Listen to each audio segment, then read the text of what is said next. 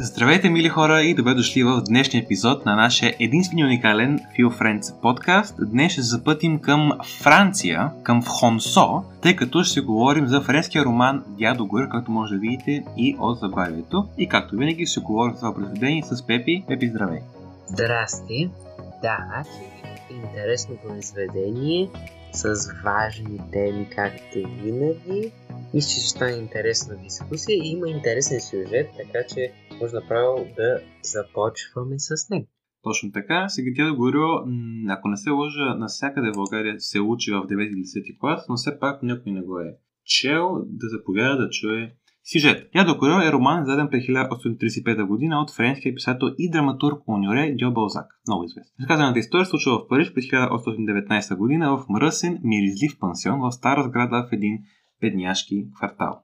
Страхотно начало. Мадам Воке, огорчена от живота възрастна вдовица, която ръководи пансиона, третира своите работници в пансиона като слуги. Тези работници пък представляват ниската класа на френското общество. С изключение на една млада девойка сираче, Викторин Тай, Тайлефер, тук да кажем, ако бъркаме някое име, френски са, извинете.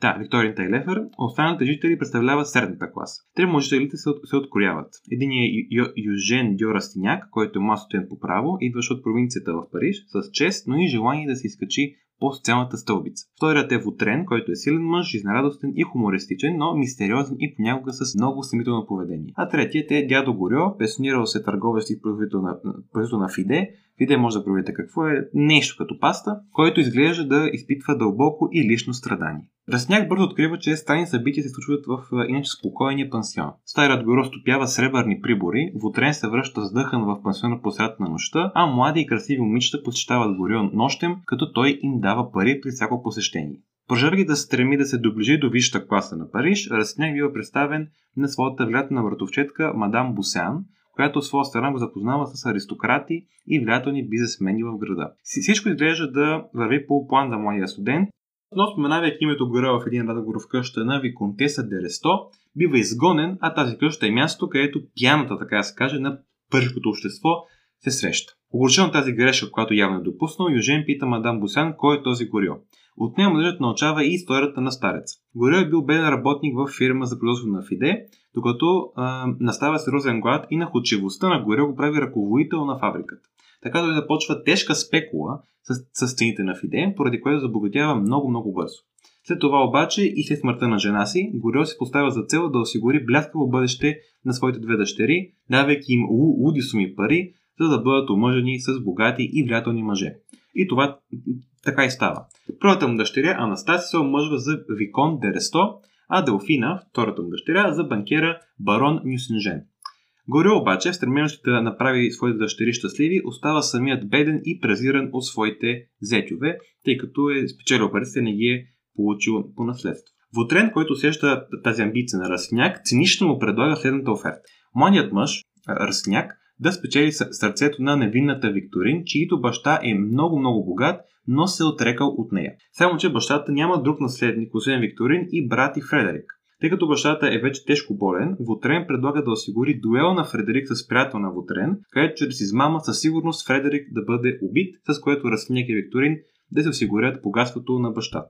Расняк е логично е ужасен от предложението, но си речи, че го обмисля и че наистина е изкушен от нея. Разняк бързо открива, че след споменаването на Горио в къщата на, на Дересто, т.е. къщата на една от дъщерите на Горио, всички врати в високото общество, общество са затворени за него. Благодарение на Горио обаче той успява да запозна с мадам Делфина Дион Нюсенжен, втората втората дъщеря на Горио, която е малко по-близка с баща си, отколкото Анастаси. Делфина не е щастлива в барка си с банкера Денио Сенжен и скоро Ръсняк и става любовник. Междувременно Вотрен продължава да изкушава Ръсняк и планът му с дуел е изпълнен. Брат на, брат на, на Викторин наистина е убит. За щастие на, на Ръсняк обаче една от, един от жителите на пансиона, господица Мишон, е тайна гет на полицията, която разкрива иска самоличност на Вотрен, а именно, че той е избягал затворник. Вотрен бива арестуван и с това временно приключват тревогите на Растиняк. Нещо повече, Делфина иска да наеме тайн апартамент, в който да прекара време с любимия си Растиняк.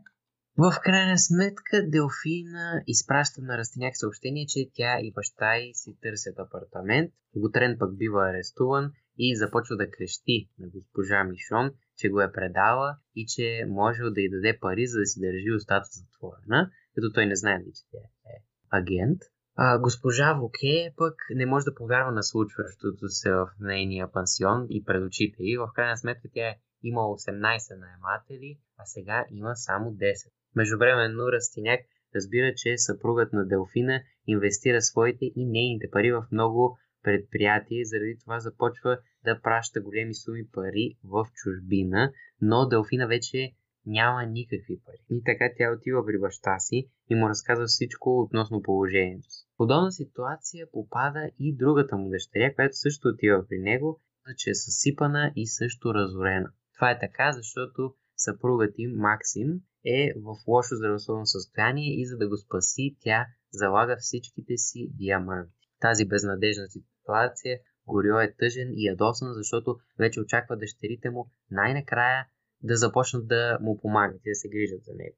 Сега той няма достатъчно пари за да покрие дълговете на двете си дъщери и единственото всъщност, което му е останало са 1200 франка рента. Растиняк разбира за тяхното положение и взима една облигация от Лутарен, като я променя на 1200 франка и също така променя и името си на това на Горио всъщност.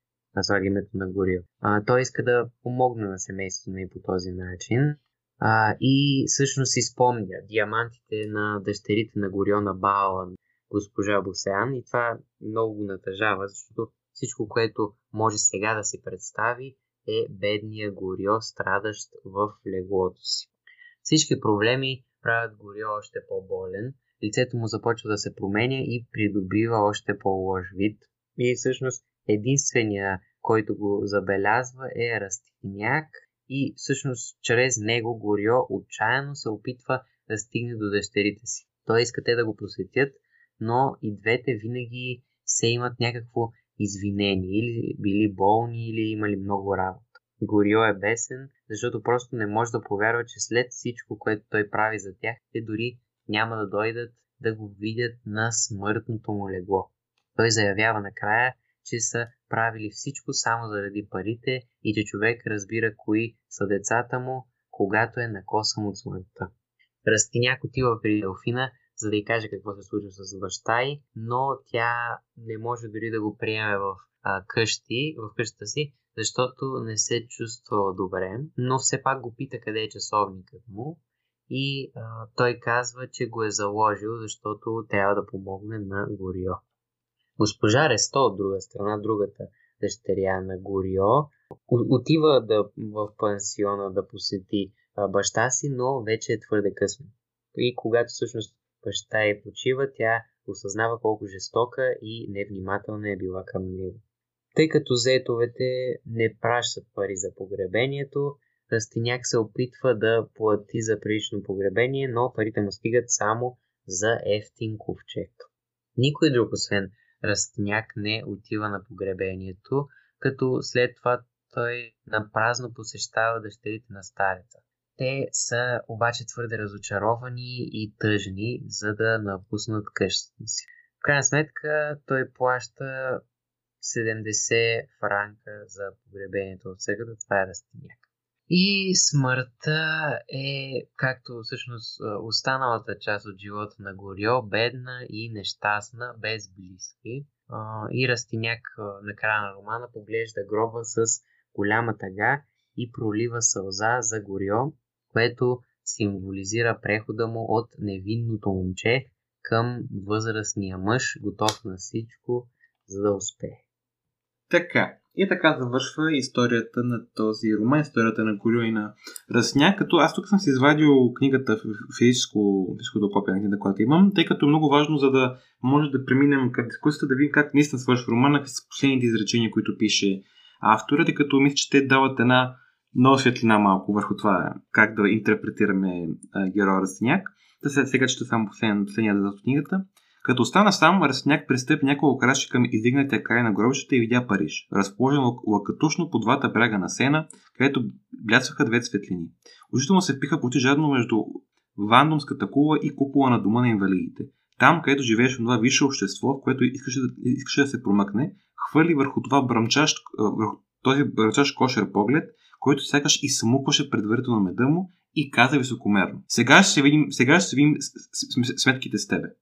И като начало на заплахата, която отправи към обществото, той отиде да вечеря у госпожа Дионио Сенжен.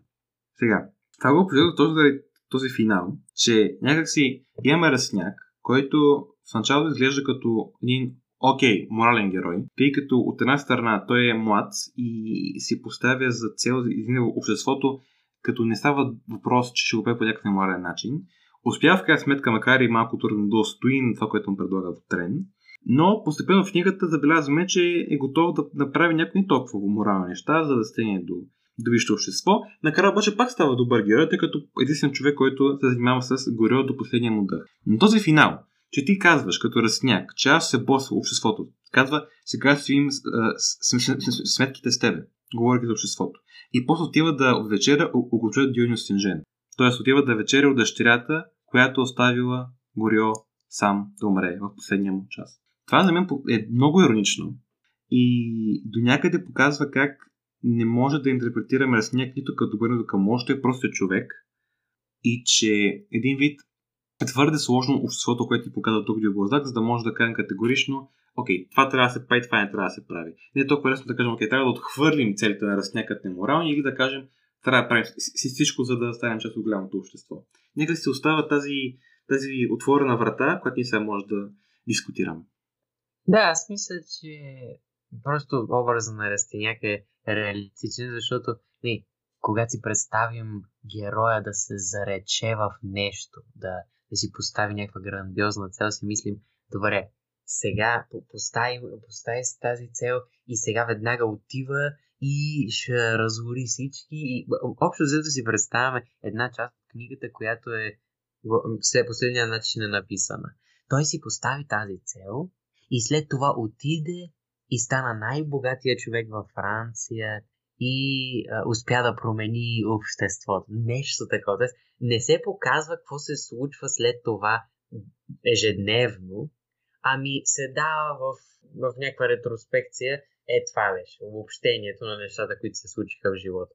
Тук обаче наистина не е така и това всъщност е много важно, защото показва всъщност, а, че не, главният герой си а, може да си е поставил тази цел, обаче не може да избяга от реалността. Реалността е, че той или ще отиде в пансиона, или ще отиде при госпожа Дю Нюсенжен. Така че няма, той няма много, е, много избор в, в, в този момент, така че не знам, предполагам, че а, той би се борил за това, но с реализма, който сме тръгнали, най-вероятно няма да може да се добере до тях такава голяма власт. Не. Това тук са вече спекулации. Но да, това е, това е важното. Мисля, че тук може да, да откроим веднага една от основните теми в, в, в това произведение, именно за социалните класи и това разделение, което има между богатите и бедните. То това го има даже в самия пансион. Тоест в, в самата единица, като пансион, като сградата, хората вътре, които са, но го има и като цяло в града, защото пансиона като цяло е в по-така по-бедната част от, от града и това е от едната страна, от друга страна имаме всички тези балове, разкош от другата страна. Абсолютно. Като, сега нали, аз тук малко, звуча малко замислен, тъй като ако поставим в контекст нещата, това е случва през година 1919, т.е. това е, ако се върнем към отшведа по история, след Френската революция от края на 18 век и преди новата революция, която става някъде около 30 години. Тоест това е период, който има реставрация на монархията. Това ще е важно, тъй като както сигурно знаете, по принцип монахите се асоциира с такъв тип разделение на обществото на ниска, средна и висша класа, като висшата класа е наистина най-най-нищожно малък процент от общо население. И това, което каза Певи, много вярно, че още в началото, в въведението на книгата, ние виждаме едно разделение. Даже ми ще го казах в началото, че най- най-малките хора в условието са представени чрез хората, които са служители на мадам Волке в пенсиона. Самите хора, които живеят там в средната класа и имаме нещо като псевдо висша класа пред дядо Горио, който е бил временно в висша класа, има дъщери, които са тази висша класа, но той ние по-скоро спада към средната, ако не към ниската, заради своите, така, своите решения. И това може би е първият път в подкаста, ако не се лъжа, в който ще си говорим сериозно за социалното разделение в стойните класи. И е много добра възможност дядо Горо да го направим, защото Дядо Горио показва всъщност колко е трудно да се говори за критика в този случай, тъй като много лесно, като гледате книга, да кажем, окей, тя доказва квестация много жалко, не е трябвало да стане така, дъщерите е трябвало винаги да помагат на Горио и не трябва да го забравят в името на парите. Това всеки му го каже. Проблемът обаче е, че със сигурност в обстановката, която са били героите, да се качим в висшето общество е отваряло много врати. Дори ако човек имал, аз би казал като разсняк по благородни, по-спокойни цели, все пак парите отварят врати. И е много по-трудно да кажем от съвременна гледна точка, че това, което са направили дъщерите на Горио е неморално и по причина. Те така са научени от някъде. Те като тинейджърки, така да се каже, получават тези огромни суми от, от, от баща си Горио и може да се каже чакате, без да ги уневиняваме, де, че средата ги е направила толкова комерциални, толкова материали, материалистични в нашата мислене. И това още повече засилва този мотив, който ми пресняк, че е много трудно да кажем кой е прав и кой е крив в тази история. Между другото, знаеш ли какво сега си мислех за Горио? Че той в един аспект наподобява на султан от Железния светилник, който обсъждахме на и предишния епизод. Защото нали казахме, че и тя не е нито към богатите, нито към бедните. Защото Горио, каквото и да си говорим, в този пансион е аутсайдер. Защото той е бил богат, не, нали, имал е всички тези неща, но сега вече ги няма и малко, не, историята е така, а, това като сайднот, не, малко като султана.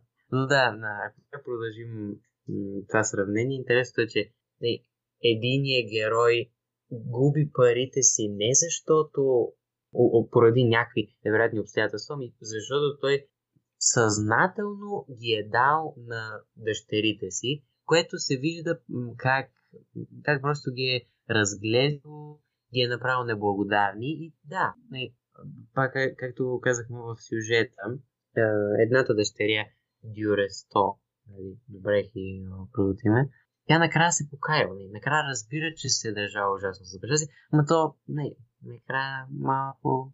Ня, ня, има важност това, колкото да се знае, че това, което те са направили, наистина е ужасно. Ма то това е ясно още в, не в начало, смисъл на читателите има е пределно ясно, че това, което правят не е хубаво.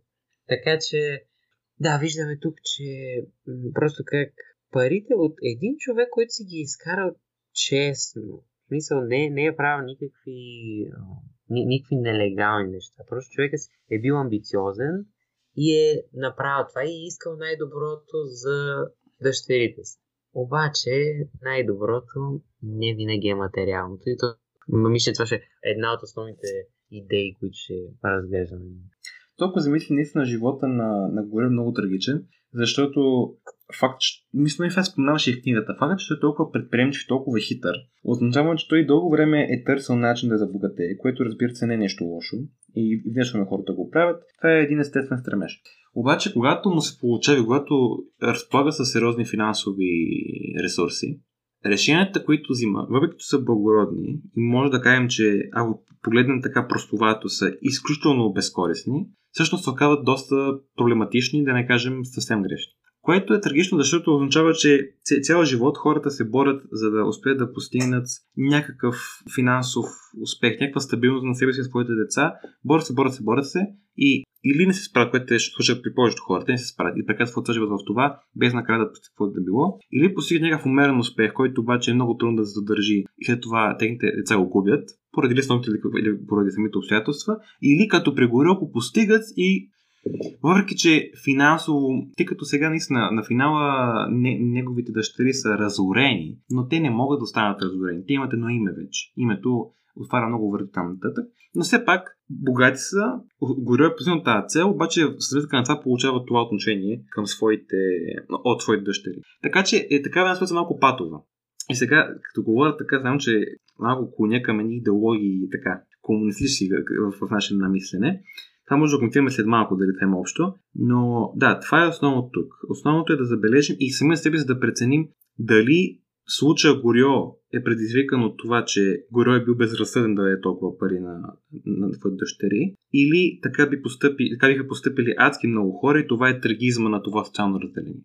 Аз знаеш какво си мисля, че той всъщност, понеже е бил беден и е искал да има тези пари, но ги е искал просто, защото ги е свързвал с свободата. Аз ако имам пари, ще няма да ми се налага да, да, да не мога да, да се нахраня. Тоест, той ги е искал ги е тези пари да ги има, за да бъде сигурен за това, че той ще бъде нахранен и дъщерите му ще бъдат нахранени и ще имат добър живот. Така че, според мен, това е един голям капан, е така да се каже, и днес.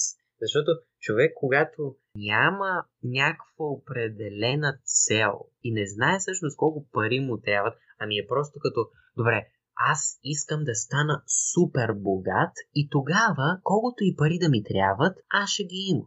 Добре, хубаво. Проблема с това е, че когато той има повече пари, той не знае какво да ги прави и е като, защото те дъщерите му 100% са нахранени, 100% живеят добре и той вече а, отива на следващите неща. И е като, добре, аз ще им давам още пари и още пари, за да си купят пак някакви неща. Тоест, той се отделя от тази цел и върви по някакви нерационални, непланирани действия, харчове, които водят до, до това, че дъщерите му свикват с един начин на живот, който не може завинаги да бъде такъв, защото парите не са, нали, не са безкрайни. Горио все пак не е най-богатия човек във Франция.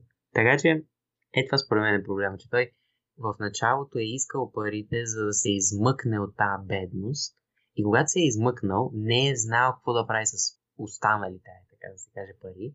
И оттам нататък вече нещата са тръгнали, тръгнали към регреси надолу и а, всички тия всичко това води до, до това, което виждаме накрая, че той, че дъщерите му го изоставят в, на смъртното му легло. Така че това мисля, че е един хубав урок, който ние да го знаем, че парите не трябва да се гонят за, само за това, че аз като имам повече, всичко е по-добре. Не, не е. Гони, гонят се пари според мен. И това нали ти ще кажеш, защото сме си го говорили това с теб. Според мен се гонят пари, когато човек има някаква цел. Ако искате, примерно, няма значение каквато и да е цел, да постигнете. И за да постигнете тази цел ви трябват пари. Примерно, аз искам да, да си основа благотворителна организация, някакъв, не, нещо такова, за някаква акция. Няма да си никакво. Тогава ще ви трябва пари, да. Обаче тогава ще знаете, добре, колко пари ми трябва за това нещо и така ще вървите към някаква цел и парите ще са ви средство, няма те да са ви целта. Значи това мисля, че е много практичен съвет, който му взема тази. Има една певица, гръцка, ако не го се казваш Харис Алексио, която има един много хубав цитат, който не знам, не знам защо не стана много известен. И тя казва, сега ще кажа не директно на гръцки, томати преп не е хортато. Или в превод, окото трябва да бъде наситено. И това е в контекст на интервюто, което даваш, това, което имаш предвид тя като майка, беше, че за да не бъде детето подвластно на тези стремежи, които има и дядо Корък на своите дъщери, на не съвсем рационално финансово осигуряване, думи, което това не е осигуряване, ами е самоцел. Осигуряването на материално богатство. Това ще се предотврати, ако детето от малко или поне като, като юноша успее да се насити на неща, които е искало. Защото това е нещо, което съм го забелязал и при малките деца. Малките деца по принцип, повечето, разбира се, винаги има изключение, не искат скъпи неща.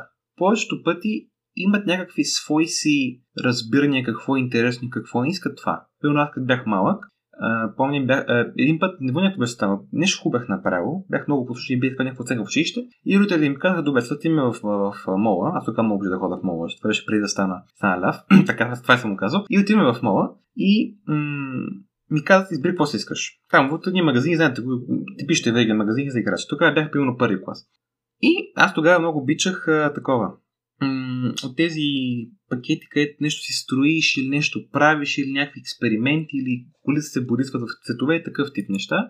И имаше, помня, един пакет, който имаше в три размера изгледаше. Беше същия модел, същата идея, просто всеки модел имаше повече неща вътре. И след бяха, и бяха и на лична цена. И помня как, как, как, как избрах най-ефтиния.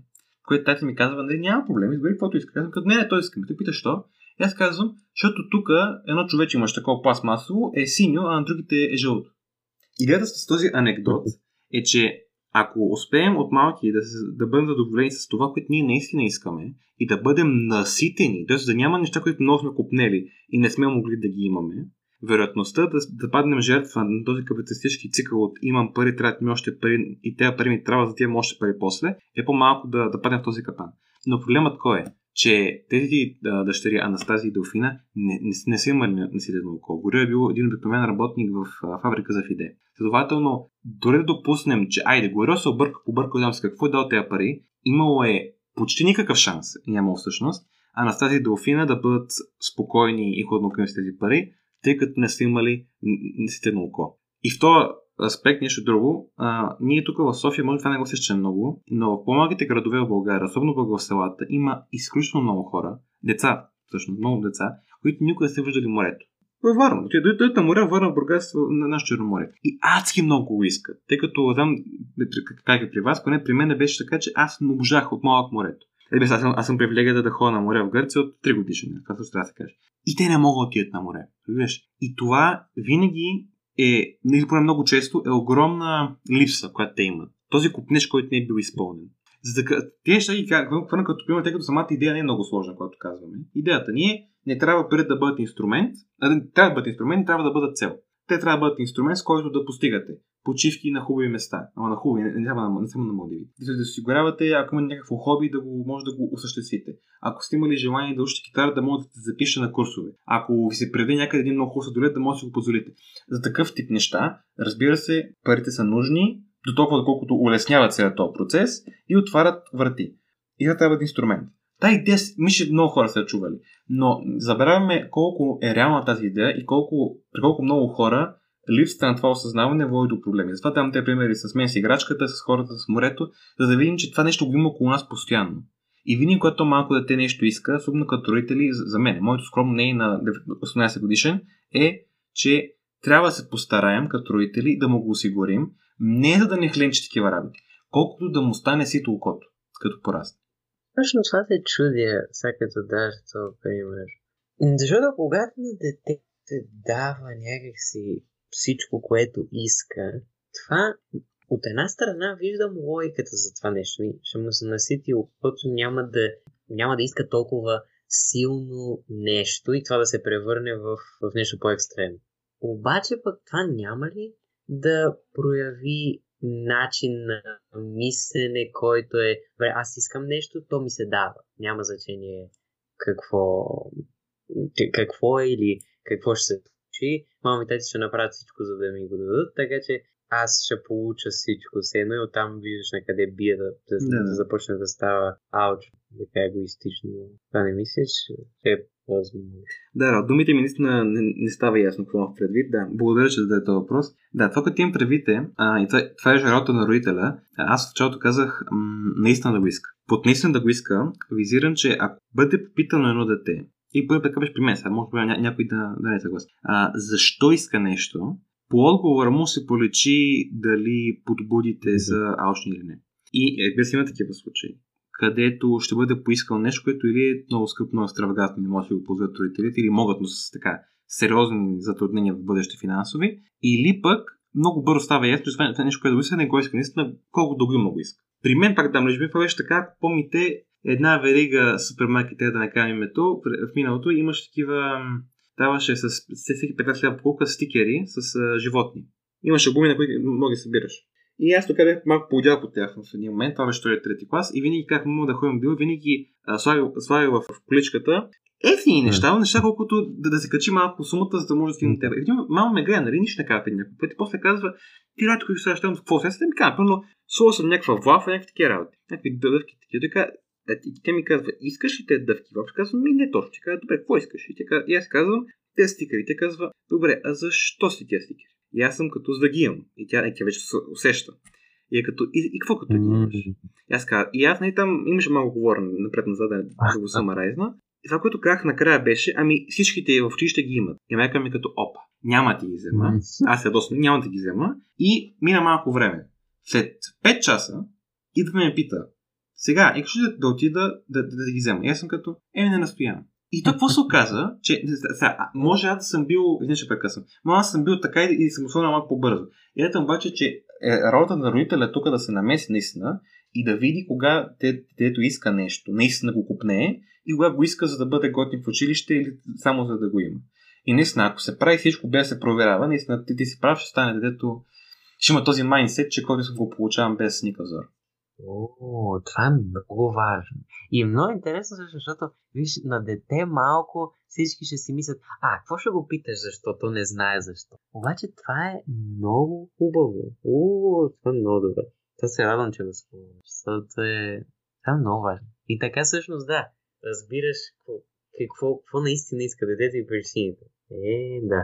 Верно, много се радвам, че до това си Да, то това, още от началото, това а не случайно според мен е включена тази история нали, за дъщерите, които са бедни и след това а, стават богати, за да се покаже точно това, че когато се възпитават деца относно пари, трябва да се внимава. И това може да доведе до пагубни последици, защото то това не е само отношението им към парите, ако забеляте, ми отношението им към родителя.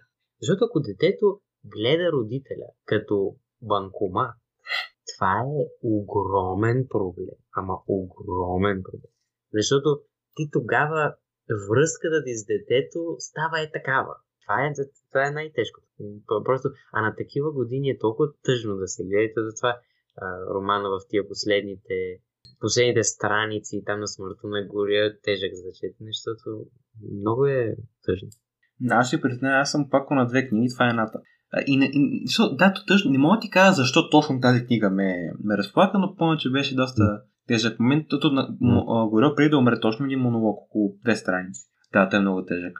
И то, кое е тежко според мен. И сега като порасвам леко ми ще го знам малко по-добре. То това го четох аз преди 3 години първи път. Все пак от 15 до, от 15 до 18 има, има една, една разлика, така да се каже, в разбирането. Та, това, което забелязах е, че за да реши човек да има дете, това тук отивам малко надалеч, но все пак, bear, bear with me. Mm. Да реши човек да има дете, в повечето случаи, да не кажа във всички случаи, неизбежно родителя ще има очакването или поне желанието да изгради възможно най-смислената и как смислена говоря не само за разумна, ами говоря за пълноценна, за стойностна връзка с това дете. Тоест това ми ще говори Питърсън. Ми ще го кажа, че най-така, основната причина да, да имаш дете или поне да не искаш да нямаш дете е тази възможност да имаш тази дълбока връзка. И колкото повече остарява родителя, и кой и човек е цяло, за мен е поне, пак това казвам млад човек от тази перспектива, толкова повече човек осъзнава не само, че идва края на живота ми, че много неща не може да ги прави. На 65, колкото я се опитваш, много малко хора могат да кажем, така, окей, днес да станете кажат, окей, днес ще отивам на пътешествие. Ще хода в гората в Витоша. Ще хода. Защо? Ми боли ме кръста, да. ми имам работа, някой ще ми звънне, ще ми се, ще ми се доспива в 12 часа. Аз не мога да имам това и това. Здравето ти го позволява най-малко. Тук му ли дали имаш духа да го направиш. И тогава за мен човек се обръща към това, което му е най-стабилно и най-ценно в живота. А какво по-стабилно и по-ценно от твоята, може би, най-смислена връзка? Аз би казал по-смислена, евентуално, възможно, и от а, съпруга, съпругата, тъй като пак съпруга, съпругата ти е твой човек, обаче не и кръвно. А твоето дете е твой човек и по кръв е твой. Което за много хора играе роля. И когато на тази възраст така се отнася твоето дете към тебе, а камо ли пък ако осъзнаеш, че вината е твоя за това нещо, това е просто непоносимо. Да, значи, мисля, че да, то всъщност тази връзка между дете и родител е изключително силна и да, поради тия причини е най-силна. Така че не, с изключение има, но да, те, тежко е да тежко е да гледаш нещата как, как се развиват по най-лошия възможен начин и то накрая, когато накрая трябва да си правиш сметка за нещата, да, да видиш какво си постигнал и накрая горю е някакси е, нямам пари, никой не го е интересува. Най- най- най-близките ми хора ги няма тук. И това е просто един тъжен край. М-м. Аз мисля, че то в началото, когато човек нали, е млад, още примерно да кажем, че има деца на 30 или нещо такова, 25 там някъде, и той е като да, да, да, не, децата супер, ама аз съм и, много съм и и трябва да ходя в всичките тия срещи и мога да не им обръщам чак толкова внимание, те ще се оправят сами. После това нещо се връща и то се връща по един такъв начин, който е много... Абе, не е хубав, защото сам мисля, че и то това е 100% сигурно някъде. Не знам дали е широко разпространено, обаче все повече имам чувство, че хората са като... Добре, когато родителите им станат много възрастни, вече имат някакви болести, не могат сами да се, сами да се оправят. И те казват, добре, пращам го в, там в някакъв старчески дом и те там ще, те там ще се грижат за него, ще се, ще се оправят и много нали, не му мислят, което да, това е това е решение, което не знам доколко е правилно. И, и ще е нещо, което и аз със сигурност ще, ще мисля върху него и как, как всъщност дали е какви са положителните, какви са отрицателните страни на това, защото мисля, че пак така показва просто как е, да, нежелание да се занимаваш се с, с, с този човек. Не знам ти какво Зависи. На първ прочит сигурност така, обаче има случаи, където родителя осъзнава, че въпреки, че детето му иска да му помогне, тази помощ ще неглижира семейството, което е създало детето. Примерно, ето имаме един мъж, има си жена, има си деца, има работа, труди се, няма много свободно време и трябва, и трябва да закрие болен баща. Той може да го направи и да е готов да жертва време и други неща, за, за да помогне на баща си. Но ако бащата е мъдър и види, че това един вид би било до някъде егоистично да го поиска това да го прави за дълго време детето му. И ако самия той поиска да стъпи в старски дом, тогава го оправдавам напълно. Това даже е страхотна връзка между родител и дете, защото детето прави една жертва, но родителя го забелязва и прави вместо него жертвата. Така че там е друго. Но наистина, ако, е, ако е така просто с лекарка се хвали един родител в старски дом, това е доста грозно. И то ви сам. Това е една мъдрост на баща ми, която ти казвал на тебе, но мен не сме казвали в, в подкаста. А ако нещо го остави, ще те остави. С други думи, ако е това, което, пример, който ти даде. Ако родителя в своята вяра, че е направил какво трябва да направят своите деца и приемайки за безусловен факт, че има други задължения, на 30-35 години вече се отдръпна от, от, от, от живота на своите деца, той на практика оставя тази връзка, която има своите деца, малко на произвол на автопилот. Еми тогава и те ще го оставят. И то нещото искат. Понякога просто така се случва. Е, за мен това, което случва в тези ситуации, е, че като социалните връзки, освен когато не са псевдовръзки, не са водени от други и по-така безкруполни интереси, е въпрос и двамата хора да влагат усилия и да правят тази връзка ценностна. Когато едната страна не го прави, другата страна не е тъпа ще се усети в някакъв момент и ще започне да се отдръпва. Той е естествен процес, не може да видим никога случая. Но има един друг проблем тук, който мисля тук е това, което прави Горио, тъй като сега говорим за Горио като жертва, и той е жертва на това, което се случва, но той си ни прави една грешка за мен. Той не само, че дава парите си, времето си, какво ли на друго своите дъщери, дава и нещо, което трябва да се дава никога. За мен това е своето достоинство. Ако погледнем начинът по който те държат с те говоря негови дъщери, се държат с него и нещо по който самия горел говоря на тях, това е човек, който наистина се едно въобще не се уважава. Едно е да кажеш своите примерно ти си ми всичко много от обичан, това са напълно адекватни неща. Но Горо казва, ако не става толкова малко ще цитирам на памет, неща от типа на вие сте единствената причина да живея, вие сте моето слънце, ако се налага, ще, ще си продам панталоните за вас, такива работи. Неща, които имат много топли чувства за тях, но все пак са неща, които накърняват неговото лично достоинство. И особено в такава връзка между родител и а, дете, каквото и да стане, колкото и години да минат, колкото и влиятелен и силен да, и силен да е син или дъщерята, винаги, винаги, винаги, винаги, по принцип, родителят трябва да бъде някакъв вид авторитет. Когато авторитета казва, си продам панталоните за тебе и, няма, и, и, и сам не се уважава едва ли не, за съжаление, въпреки че с добро намерение това да прави Горио, влияе негативно на връзката с двете дъщери. Да. Да, все пак това, това не трябва да, не трябва да забравяме, че това не е нашия живот, все пак, на, на, на, на децата ни. И това, което той прави, според мен, е да жертва общо взето собствения си живот в, а, с мисълта, че все едно него, най как да кажем, че дъщерите му ще го продължат се. Защото когато си по-възрастен, нали, ти е приятно да гледаш някакво малко детенце как си играе, как нали, пада, става и така нататък. да му даваш съвети и такива работи. И тогава си някакси малко, малко или много наблюдателни. Ти вижда, гледаш всичките други, нямаш много възможност да, да правиш всичките тези неща, както ти каза, да, да ходиш на някакъв излет или да тръгнеш да работиш нещо и такива работи. И а ако човек започне да го прави още от рано, от ранните стадии, тогава става още по-зле и всъщност такова положение става. И това, това мисля е много важно, защото ако не, ние говорихме за единия вид, които родители, които ще кажат, бе, аз имам кариера, имам работа, няма да обръщам достатъчно внимание на детето. Това, това е лошо. Обаче това, което е също лошо, е другата граница, която е аз ще им обръщам внимание само на тях, ще се фокусирам изцяло върху тях. Ще, така по този начин, според мен, обсебваш самото дете и може да се случат общо две неща. Едното е то да те отблъсне, защото не искат так, такова отношение в една по-така тинейджерска, бунтарска възраст и така нататък. Или пък да стане прекалено привързано към, към теб, т.е. към родителя и да не може да, да, да направи естествената крачка на порастването, която е да е да, аз искам да съм самостоятелен, знам, че трябва да съм самостоятелен, да се оправям сам.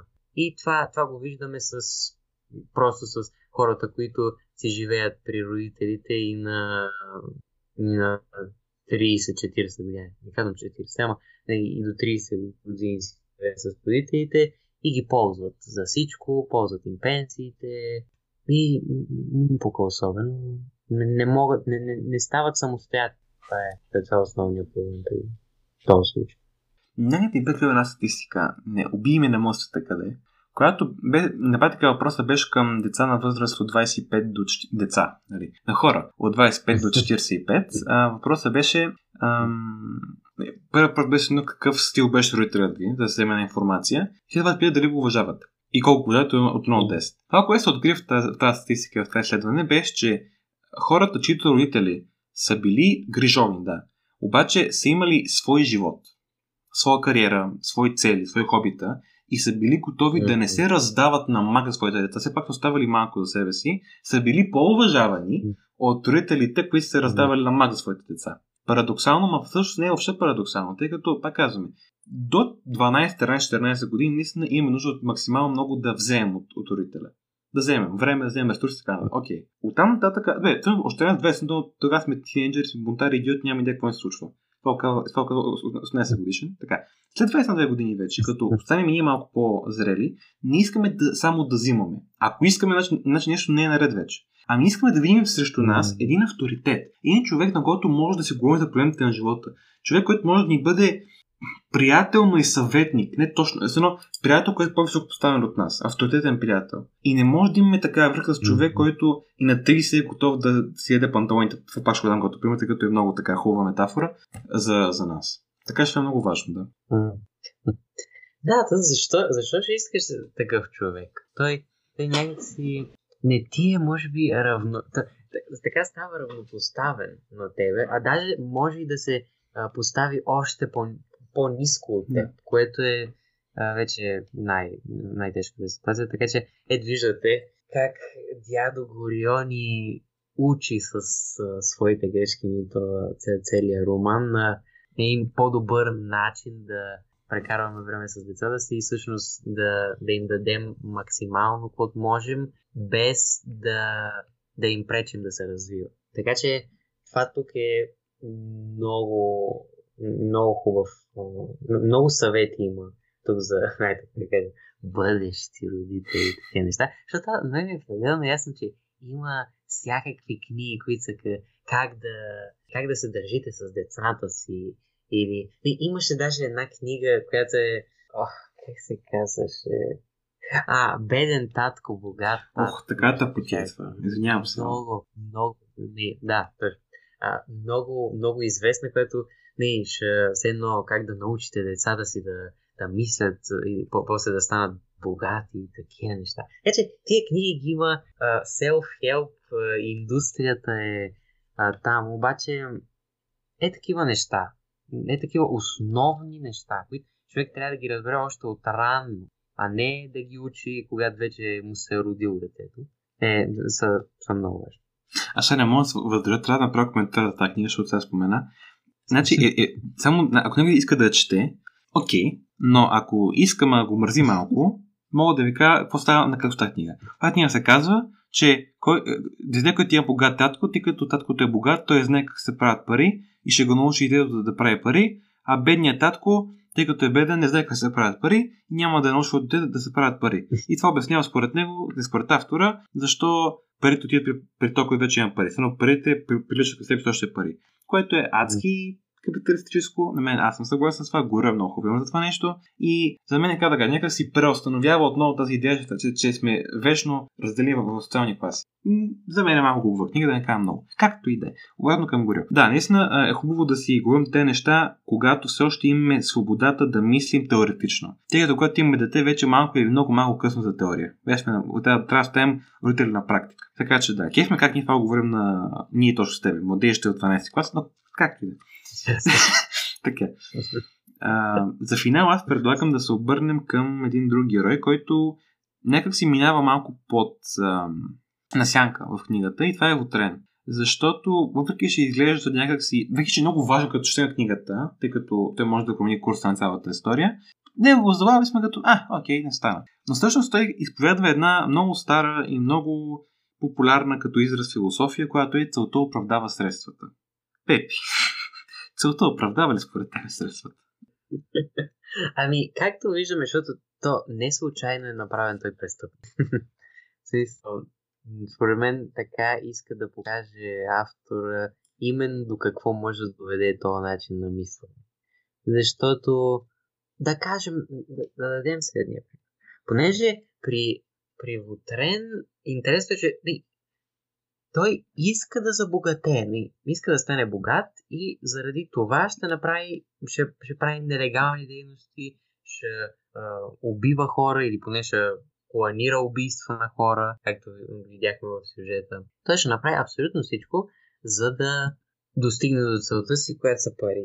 Да кажем следното. Ако той, ако малко променим неговия образ, да кажем, че целта му не са пари, да кажем, че, че целта му е да построи болница за онкоболни деца. Да, така да. На някаква благородна цел. И в пътя, по пътя към тази своя цел, не, за това му трябват пари, очевидно, за да построи цяла болница, за река и така нататък.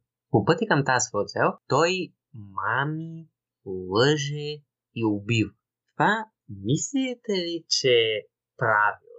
Защото като го вземем по, такъв, като го вземем по начина, по който е в книгата, всички ще кажат, ясно е, че той е за иска парите, т.е. няма някаква благородна цел и на всичкото отгоре, за да постигне тази цел, става престъпник. Така че естествено, че е лош образ. Обаче, ако променим малко сценария, е малко по-трудно да се разбере, а, чакай сега, лош ли е, добър ли? е? Има добра цел, ма е лош какво става? Тук има малко противоречие. И мисля, че точно чрез такива примери може да видим, че целта всъщност не оправдава средствата, защото какъв човек, който иска да направи нещо благородно, ние трябва винаги да мислим за това как, как един човек ще разсъждава и защо прави нещата, които прави. Аз така обичам да мисля. Има голямо противоречие просто в, ако щете морално, щете логично, в действия, чрез не, такива страшни действия, като убийство, също го вземам за пример, защото то е най-страшното, но от най-страшните. М- такъв човек, който е готов да направи на, на едно от най-страшните неща, които може да направят, не мисля, че е логично да има родни цели. Затова аз не мисля, че някакси това, тази идея е вярна, че целта е правда. То даже ако той в един по-морален контекст, е пример, който даваш сега с онкоболните. Защо човек би казал, че това не е хубаво?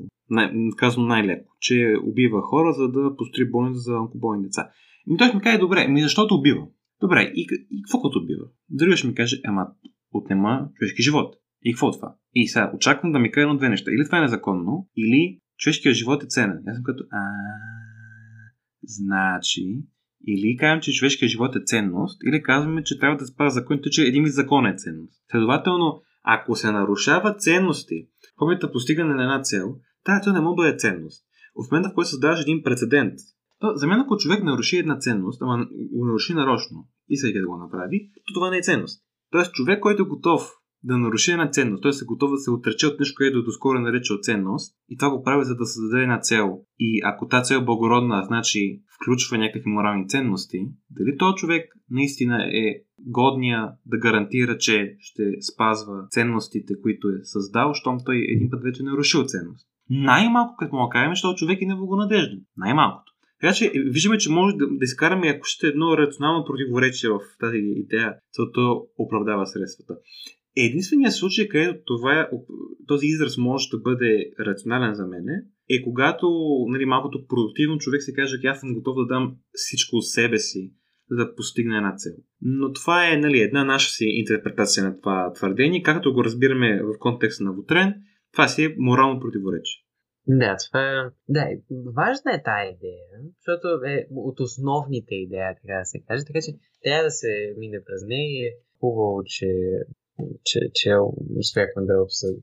Така че, общо взето, да. Това е. Значи имахме това как да сме родители, това ние. Точно ние сме най-добрите за това нещо. И да. един така и един морален, етичен въпрос. Така че, да, мисля, че това се получи хубаво. Да. То, то пък мисля, че не беше толкова структурирано, по-скоро беше ние да хвърляме някакви спомени, особено аз. Аз не се раздавах. Хвърлих цитати, бащини, не бащини от певци, спомени, както и да е. Да, но мисля, не е лошо. Един път така да, да бъде малко по-хаотични. А, да, както и да е. Да, това беше за днес. Надяваме се, защото нещо, нещо добавиш, Пепи.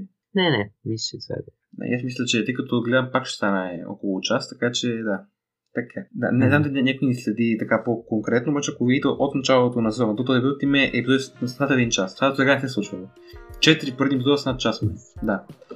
Еми, има какво да се говори за литературата. Както и да е. Така, ние сега спираме. Следващата събота ви очакваме с един с една още по-различна сворба. Както, както забелязвате, литературата ни дава възможност да говорим за теми, които макар и важни, не сте споменавали в подкаста то това е целта на този сезон. Да го повторим още един път. Следващата събота да спекавате хубаво. Благодарим ви, ако сте слушали този един час. От нас за сега. Чао, чао. Чао, чао. Опа, не! Хора! Не си тръгвайте от епизода, чакайте малко. Ние забрахме нещо много важно да кажем тук. То е 17 декември. Което значи, yeah. Пепи, че другата събота е коледа. Yeah. Да, така. Това много бързо мина. Както и да е. Добре, така. Сега, сега осъзнаш, че другата събота е коледа. Както и да е. Добре, така. А, така, това, да, нямам идея какво да поправим сега. Добре, хора, както може да се представяте, 24 декември, което е събота и е коледа, и след това 31, което е на вечерята нова година, пак е събота, както ние, така и вие предполагам, ще имате по-интересни работи от това да слушате как някакви хора нещо дрънкат за литература. Най-малкото може това време да се прекара с семействата. Следователно, ние няма да качим тогава епизоди, ще вземем една така двуседмична коледно-вакансионна почивка. Следим отново на 7 януари, където започва новата година ударно. Няма някаква промяна, пак е този сезон, пак ще говорим за, за литература. А, това е, така че да, това не го направихме. Дано много хора се стъгнали като казваме чао-чао. Сега е времето да ви пожелаем весели, весели светли пратят, да се прекарате чудесно. Ако вярвате в дядо Колета, дано дойде. Това не вярвам, че го казах като, като най-събично. Както и да. Да, казах го. А, страхотна нова година се прекарате на вечерие с приятели и шампанско, но не много. И така, дано 2020 се окаже по-добра 2022, както за нас, така и за света. Да, весели празници и от мен с най-хубави пожелания за една по-добра нова година. От мен, чао, чао. Да, този път наистина. Чао, чао, до след 3 седмици.